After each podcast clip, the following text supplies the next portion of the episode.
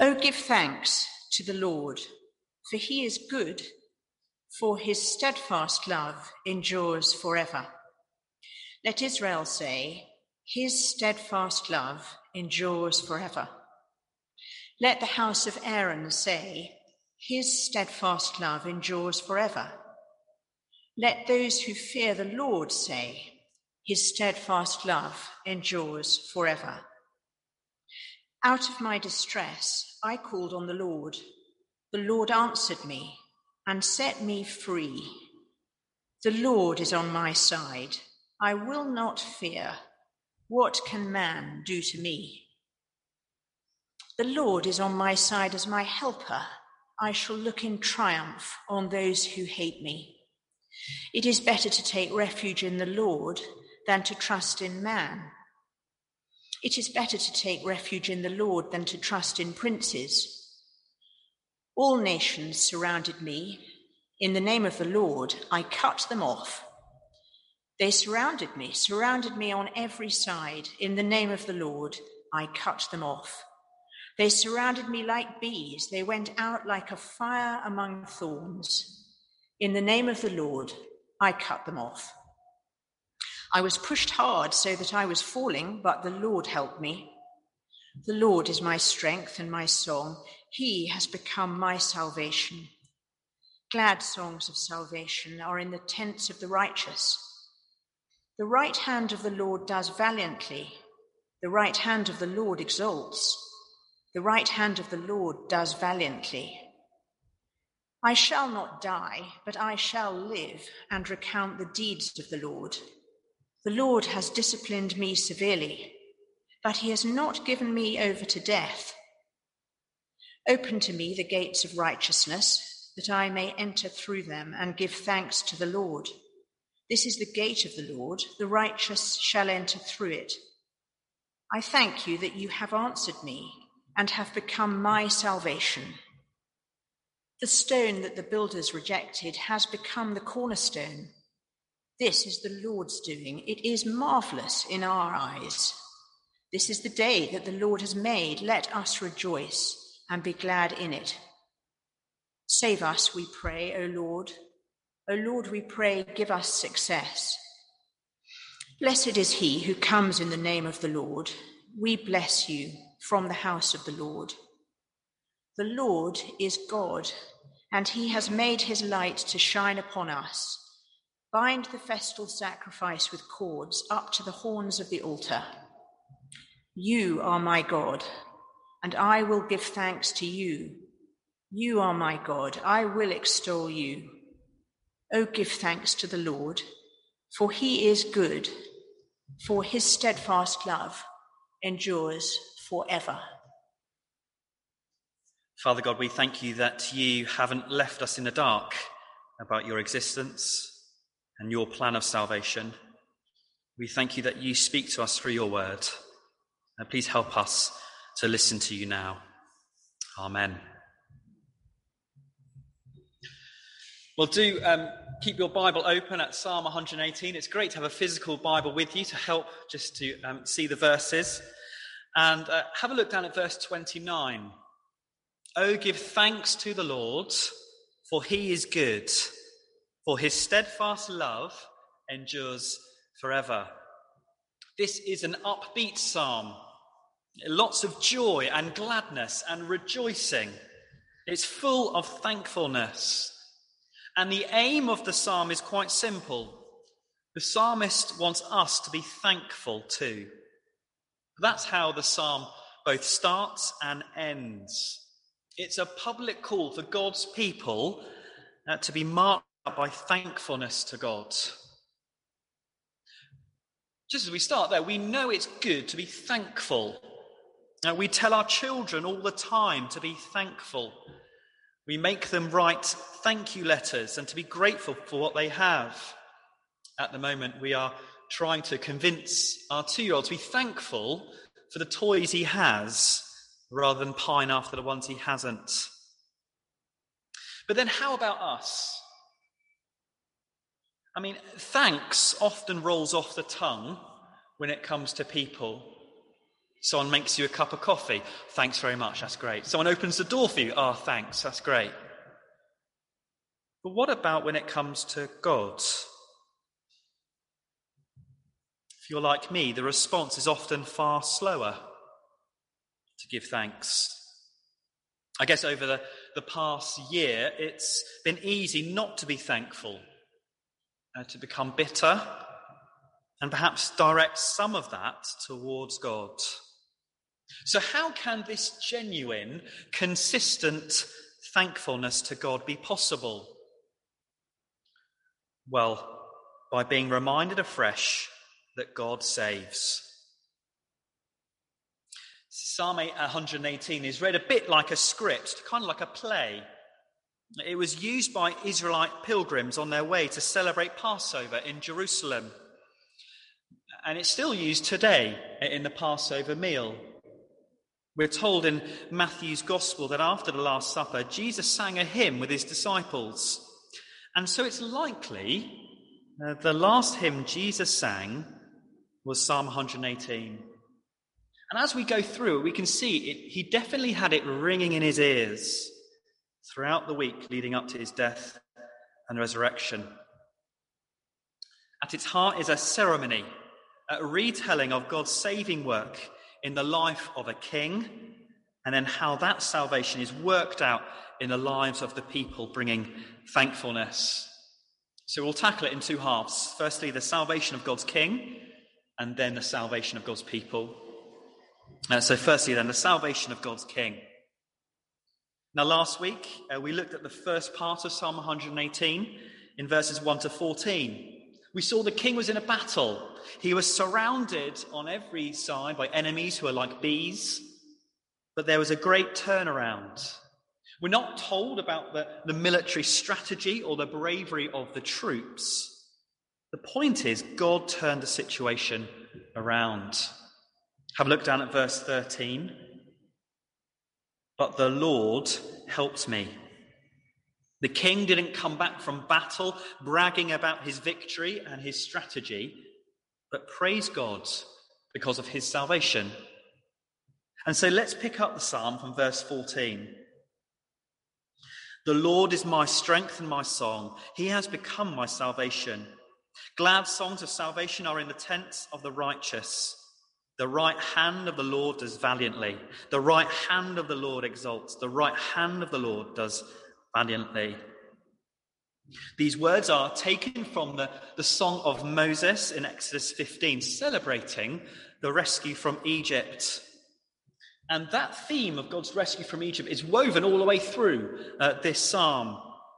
And the king in the psalm sees the Exodus likeness stamped over his victory. There's no other way of explaining it that the Lord was powerfully at work out of love for his people. And so he continues in verse seventeen, I shall not die, but I shall live and recount the deeds of the Lord. The Lord has disciplined me severely. He has not given me over to death. The kings of Israel frequently got themselves into trouble by ignoring God and leading the people into sin. And it seems the king here views his trouble, or at least some of his trouble, as down to his own discipline, the result of his own sin. He is looking death square between the eyes. But he was saved, and he was given the victory by God. And then the following verses picture a euphoric victory parade and ceremony. When England won the, World, the Rugby World Cup in two thousand three, I was a teenager, and me and a few friends decided to travel down from our Suffolk backwater uh, to London the, sort, to see the bright lights and for the open bus victory parade. We were there in, in Trafalgar Square as thousands of people gathered cheering, people hanging off the lampposts, to see a glimpse of the victors with the cup on their way to Buckingham Palace, the seat of power. Well, here we have a similar picture. Now, the victorious king who's coming back from battle with a crowd arriving at the temple, the seat of God's power. saying, verse nineteen, the king says, "Open to me the gates of righteousness, that I may enter through them and give thanks to the Lord." Uh, then the priests answer back from inside the temple, verse twenty, "This is the gate of the Lord, the righteous shall enter through it." Or in other words, do come in. And once inside, the king then says, verse twenty-one, "I thank you that you have answered me and have become my salvation." God has answered this king's cry for help. He has been saved. He's been brought back from the brink of death. And then comes a declaration, probably from the priest in the temple, verse twenty-two. "The stone that the builders rejected has become the cornerstone." It's not just saying that this king has, uh, was saved and now he's just a bit more useful, but that through this victory, he became the foundational figure to lead God's people, the foundational figure in God's plan in the world. In the same way that the cornerstone in ancient building times was the, the foundational stone, and all other stones in the building were built around it, and they depended on that stone for the building to stay up. And so then, we have a king being disciplined, rescued from death. We have a victory parade of a righteous person entering God's presence in the temple. We have the declaration that he is the foundational figure leading God's people. Today is Palm Sunday. I wonder if you can spot the events of Easter in a nutshell there. Now, we, we don't know the personal circumstances of this king that, that might have led him to say the words of verse twenty-two, but Jesus clearly applied them to himself. After he entered Jerusalem, he spent some time debating with the religious leaders, and he told the parable of the tenants, pronouncing judgment on them for rejecting him, and the vineyard, God's paradise, being handed over to other people. And so, uh, Jesus is there, and let's pick it up. Let's turn to Luke chapter twenty, verse uh, seventeen, if you have a Bible. Jesus looked directly at them. "What then is this that is written? The stone that the builders rejected has become the cornerstone. Everyone who falls on that stone will be broken to pieces, and when it falls on anyone, it will crush him." The leaders, uh, the religious leaders, were to be building God's people, and yet Jesus Christ himself, God, comes to them and is rejected. But then he becomes the chief cornerstone. How? Well, ultimately through his death, resurrection, and ascension. You see, God saved this king in Psalm one hundred eighteen from death. That's how it played out in history then. But Jesus, the Messiah King, was saved through death. He couldn't exactly sing verse seventeen, "I shall not die," but he can say, "He has not given me over to death." Now, when Jesus sang these words at the Last Supper, he knew he was facing death the next day. He knew he would be disciplined by God. But not for his own sin, but for my sin and for your sin. And he knew the story wouldn't end in his death. The attack would be short-lived, because on the third day, God raised him to life again, and he is alive again today. Death, in one sense, did not conquer Jesus. He was not given over to death. Instead, in Jesus, death itself has been conquered. And so just as the king then in Psalm one hundred eighteen is welcomed into the temple, into God's presence, well then Jesus, as he resurrected from the grave, ascended to heaven, is welcomed into God's presence at the right hand of the Father. The righteous one sat down at the hand of the Father. And so Jesus, in quoting Psalm verse twenty-two, wants us to see that he is the one Psalm one eighteen is pointing to, God's true king, the cornerstone of history, the cornerstone of God's salvation plan and his involvement in the world today. Now, to our world that has rejected Jesus, Easter is a chance to enjoy bank holidays, eat chocolate, and sit in traffic.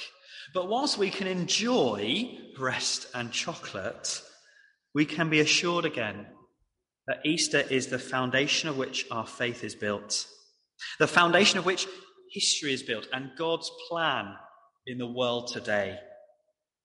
And being more convinced of that will help us and to stand firm in a world that rejects us, rejects Jesus. Indeed, the Apostle Peter based his defense of the resurrection on that verse twenty-two. He was before the religious leaders in Acts four, and he says, "You are the builders who rejected Jesus. He has become the chief cornerstone." And so he says in verse twelve, Acts four, "There is salvation in no one else, for there is no other name under heaven given among men by which we must be saved." It was always God's plan for his king to die and to rise again, to become the cornerstone of salvation and of God's people. So the salvation of God's king. The psalm then moves from uh, the singular to the plural. Other voices join in. Uh, the camera pans from the king and moves across to the crowd. And we have to ask the question, why is the salvation of a particular king in history the very centre of a very public festival? Well, because the salvation of God's king means the salvation of God's people. So that's our second thing to note, the salvation of God's people, or more fully, the salvation of God's people in God's king. Now, in our national anthem, we, we sing, "God save the Queen, send her victorious." Now, we wish the Queen well for her own sake, of course. That's not why it's there in the anthem. We wish her well for the nation's sake, for political stability. And perhaps in the days of the more absolute monarchy, defeat in battle would have disastrous consequences for the nation. And so when this king is victorious, the people are victorious. When the king is saved, the people are saved. The king has come back from personal suffering, not just as a, some survivor who battled through against the odds, but a victorious overcomer who has secured the future of the nation. And so the people respond to that uh, in the salvation ceremony in the temple with, with a deep thanks and praise to God. Have a look down at verse twenty-three. "This is the Lord's doing. It is marvellous in our eyes. This is the day that the Lord has made. Let us rejoice and be glad in it." Now, it's true that the Lord has made every day, and there is reason to rejoice and be glad in every day. And yet, specifically, the day the Lord made to rejoice and be glad in, in this psalm, is the day of salvation, the day that secured the future of the nation. At the end of the Second World War, when V E Day was declared, it didn't take long for the parties to start. I read uh, this week that almost every road in Dulwich had a bonfire in their streets. Apparently, a bonfire in Goodwich Road in East Dulwich set fire to a neighbouring tree. It got out of hand. And so the fire brigade came, they put the tree out, and they stayed and partied with the people. Pianos were dragged out of the houses to the roads. Uh, radios were turned up for full volume, and music blared out all night long.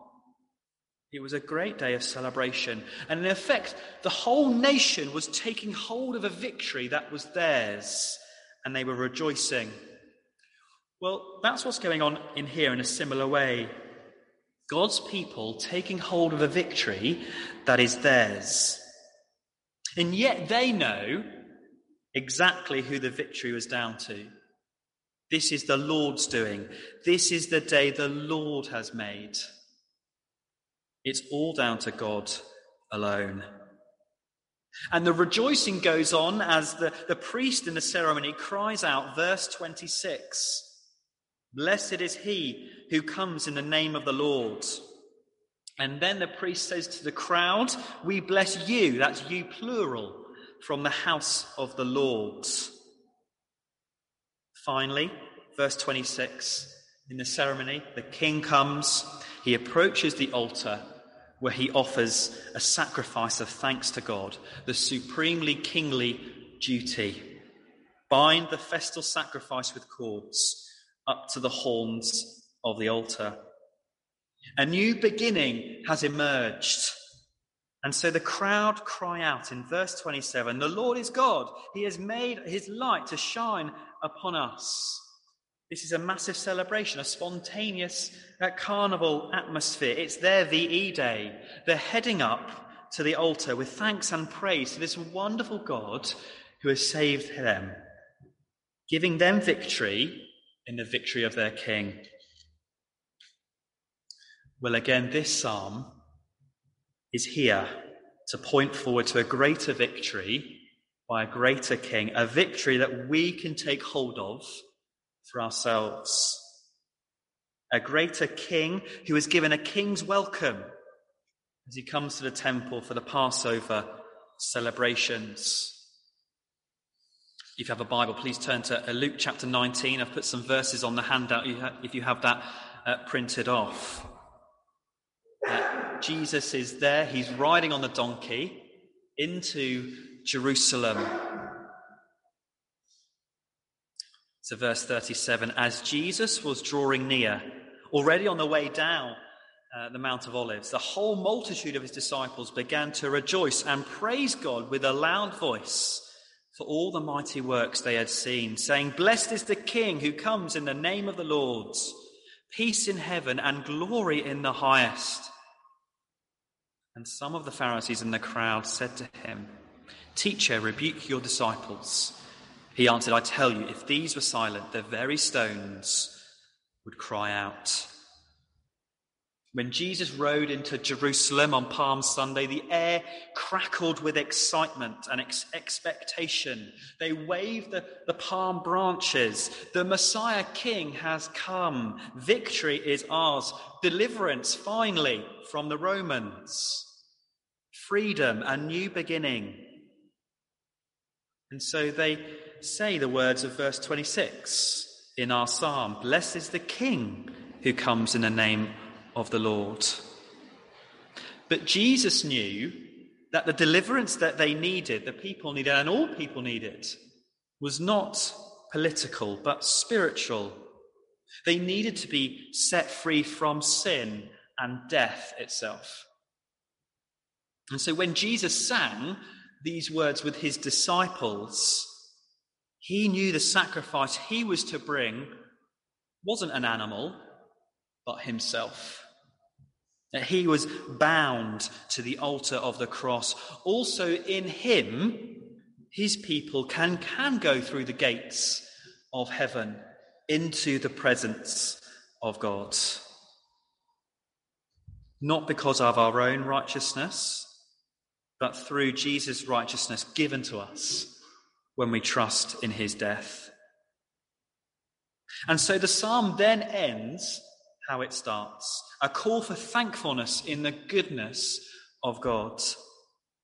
And that's seen in his faithful love to his people, bringing them free salvation in the salvation of their King, rescuing them forever. And so the writer of this psalm invites us to share their joy in the future that has been secured for us, a future not in this life, but a future beyond death into eternity.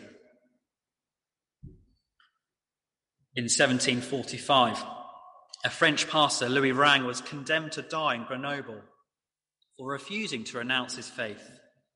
As he was led to the scaffold, he was singing verse twenty-four. "This is the day that the Lord has made. Let us rejoice and be glad in it." A few weeks later, an elderly French pastor Jacques Roger was led to his execution. He again sang that verse. Then a third pastor, Francois Rochette, mounted the scaffold, singing those words. This is the day the Lord has made. Let us rejoice and be glad in it. If you're watching on, you might think, today of all days is not a day to be glad and to rejoice. But those pastors were convinced that the day of salvation had arrived. They could sing those words and mean them because a future beyond death had been secured for them. Now, few of us will face such opposition and suffering, but in the trials that come our way, in the bad days we still have when we're feeling drained, bruised, stressed, exhausted, we can still rejoice in the day the Lord has made.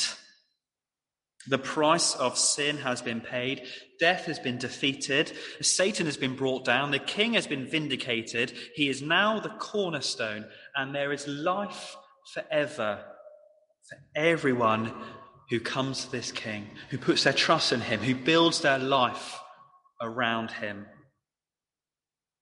And so we can join in saying verse twenty-eight and twenty-nine with grateful and thankful hearts, even in a pandemic. Now, the word extol in those verses is a strange word to our modern ears. To extol someone is to ascribe glory, worship, and honour to another with great joy. We are to extol the Lord for our salvation in his King. He became the festal sacrifice for our deliverance and celebration. Why not this week, over Easter week, take time to read over Psalm one eighteen bit by bit. Give thanks to the Lord, for he is good. So as we close, let's say verse twenty-eight and twenty-nine together of our reading. You are my God, and I will give thanks to you. You are my God, I will extol you. Oh, give thanks to the Lord, for he is good, for his steadfast love endures forever. Let me lead us in a prayer. Heavenly Father, we give you thanks that in Jesus, in his victory on Easter Sunday is our victory. His salvation is our salvation. We thank you that you have been so good to us. In your steadfast love endures forever. In Jesus' name we pray. Amen.